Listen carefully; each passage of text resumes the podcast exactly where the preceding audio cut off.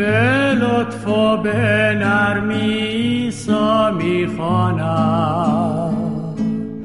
گوید نزد من بیا. بر در قلبت ایستاده می‌خواند گوید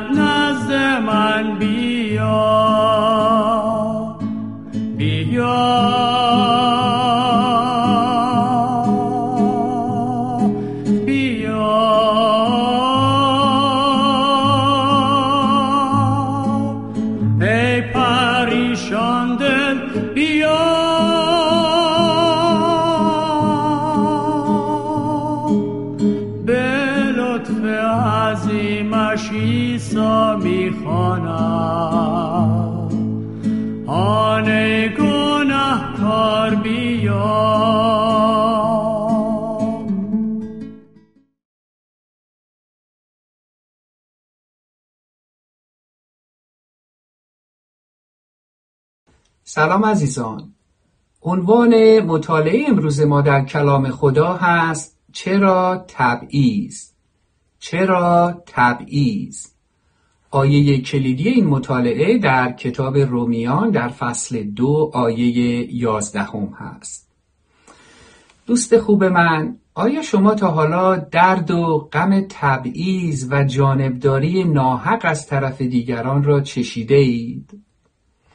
آیا شده که شما در محیطی توسط دیگران نادیده گرفته بشید و در عوض بدون هیچ دلیل خاصی به کس دیگری حق تقدم و ارجعیت داده باشند؟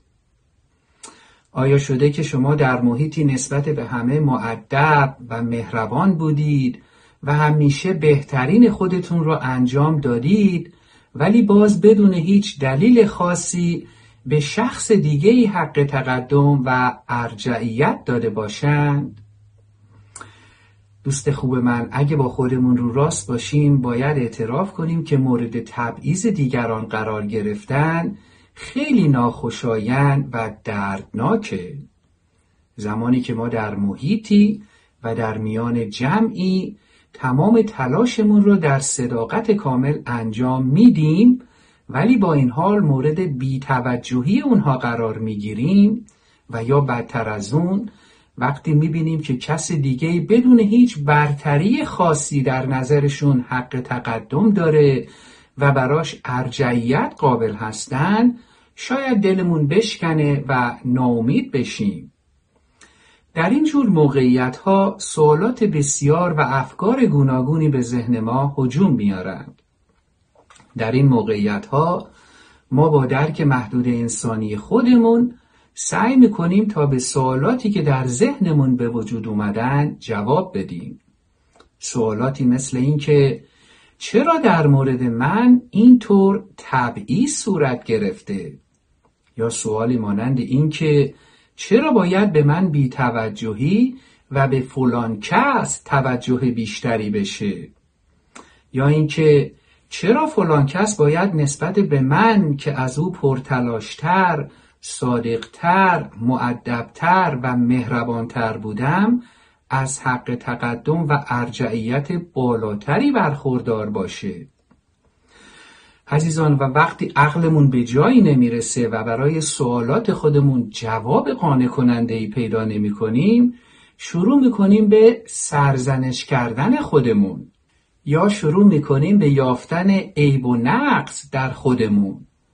پیش خودمون فکر می‌کنیم حتما دلیل بیتوجهی دیگران به من اینه که یک چیز مهمی در وجود من کمه.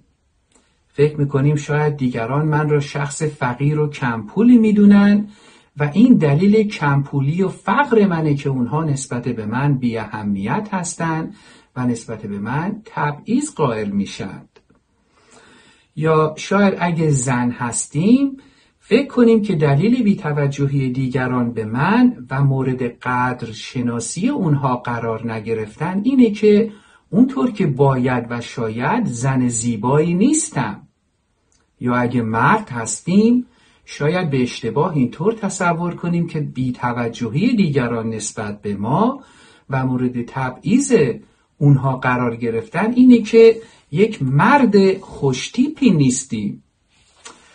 شاید هم فکر کنیم که دلیل بیتوجهی مردم به ما و تبعیض قائل شدن نسبت به ما و دیگران خانواده های ما هستند.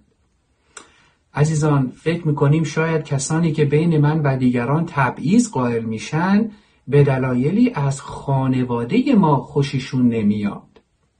خلاصه این که دنبال هزار و یه جور دلیل و عیب و نقص در خودمون میگردیم تا شاید بتونیم بی توجهی دیگران نسبت به خودمون را یه جوری توجیه کنیم.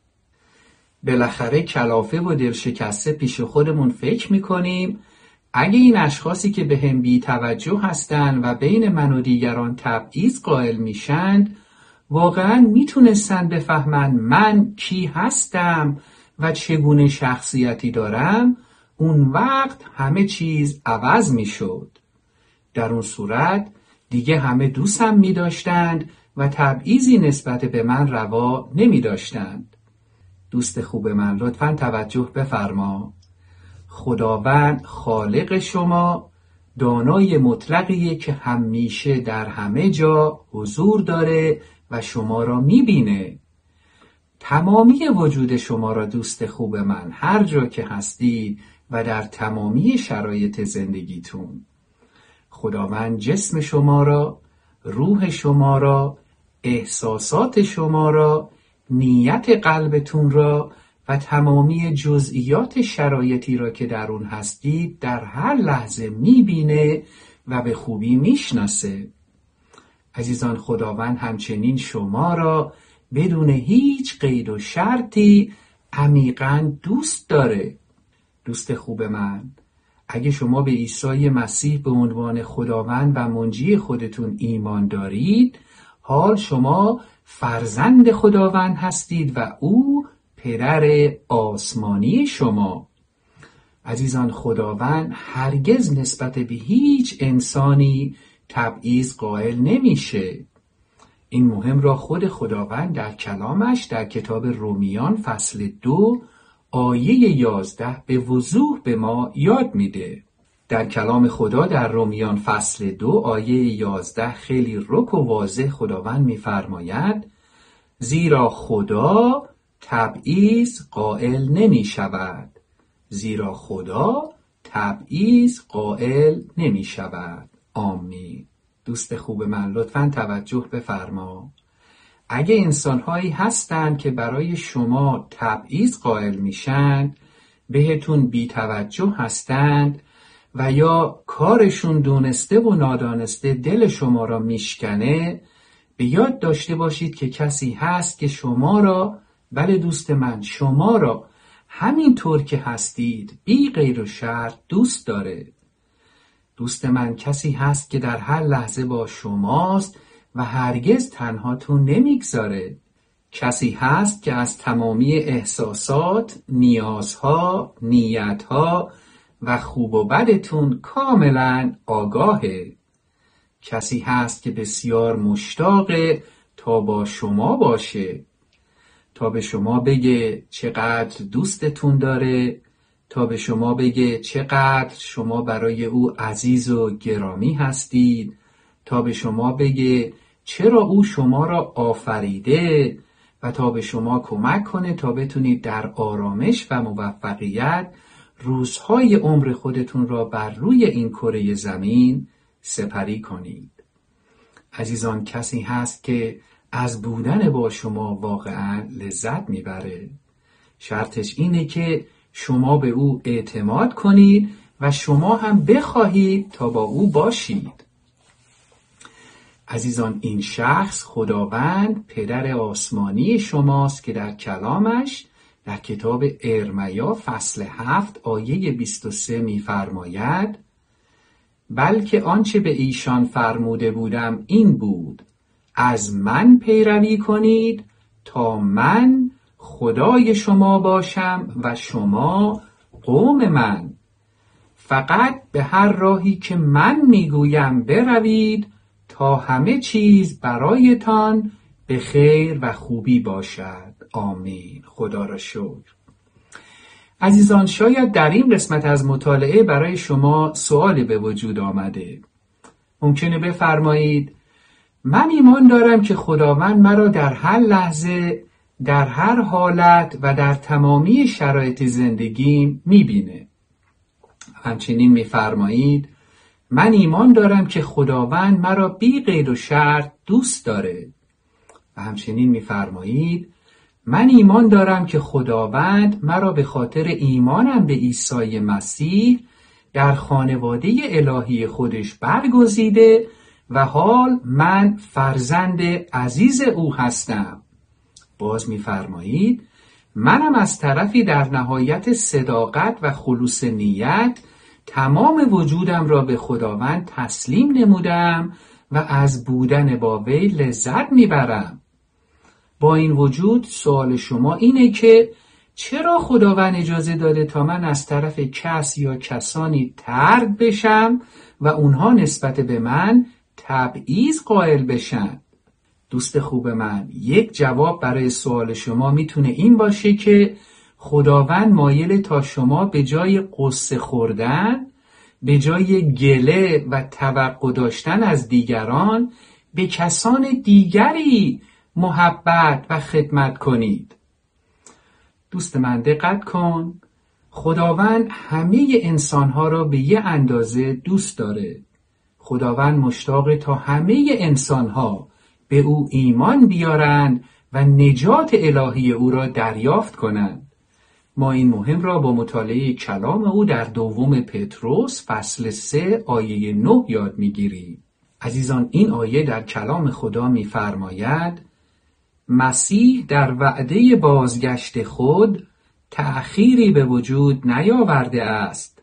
اگرچه گاهی اینطور به نظر می رسد در واقع او صبر می کند و فرصت بیشتری می دهد تا گناهکاران توبه کنند چون نمی خواهد کسی هلاک شود. آمین. خدا را شکر.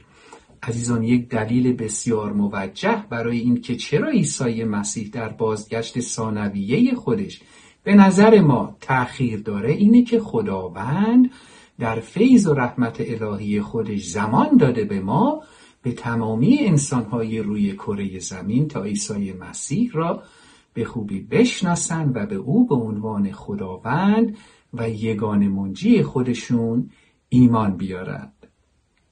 دوست خوب من خداوند همیشه راه را برای بودن با انسانهایی که باید پیام نجات او را بشنوند برای ما باز نگه میداره. عزیزان ما ایمانداران به عیسی مسیح ما فرزندان خانواده الهی خداوند باید همانند پدر آسمانیمان مشتاق باشیم تا مژده فیض بخشش و رحمت خداوند را به همگان اعلام کنیم. ما باید با خداوند در طول عمرمون همکاری کنیم تا او را به انسانهایی که ما را به سویشان هدایت می‌کنه بشناسونیم عزیزان بی محبتی بی وفایی تبعیض و بی توجهی دیگران به ما نباید مانع از خدمت و محبت ما به انسانهای دیگه بشه. دوست خوب من آیا تا حالا شده که شما در زمانی نسبت به شخص دیگری بدون هیچ دلیل خاصی ارجعیت و حق تقدم ناعادلانه داده باشید؟ آیا شخص یا اشخاصی در زندگی شما بوده یا هستند که فکر می‌کنید لیاقت توجه، خدمت و محبت شما را ندارند؟ دوست من اگه جواب شما به این سوال من مثبته وقتشه که راه جدیدی برای توجه، خدمت و محبت به انسانهای دیگه پیدا کنید. دوست خوب من از خداوند بخواهید تا شما را به سوی انسانهایی که نیاز به توجه، خدمت و محبت شما دارند هدایت کنه.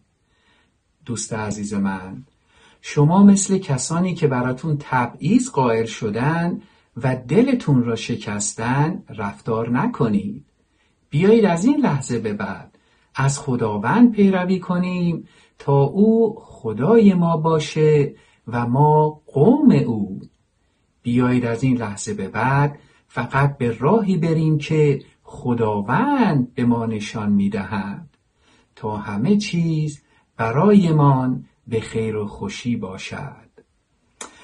آمین. خدا را شکر. عزیزان امیدوارم این مطالعه در مورد تبعیض موجب برکت شما بوده باشه. عزیزان چنانچه با شنیدن این تعلیم سوالاتی برای شما به وجود آمده خوشحال میشم از شما بشنوم تا در فرصت مناسب به سوالات شما پاسخ بدم. عزیزان از اینکه در این مطالعه در کلام خدا تا این لحظه با من همراه بودید از شما بسیار سپاس گذارم تا مطالعه بعدی در کلام خدا و شناخت باز هم بهتر از عیسی مسیح فیض و آرامش الهی او همواره با شما. آمین.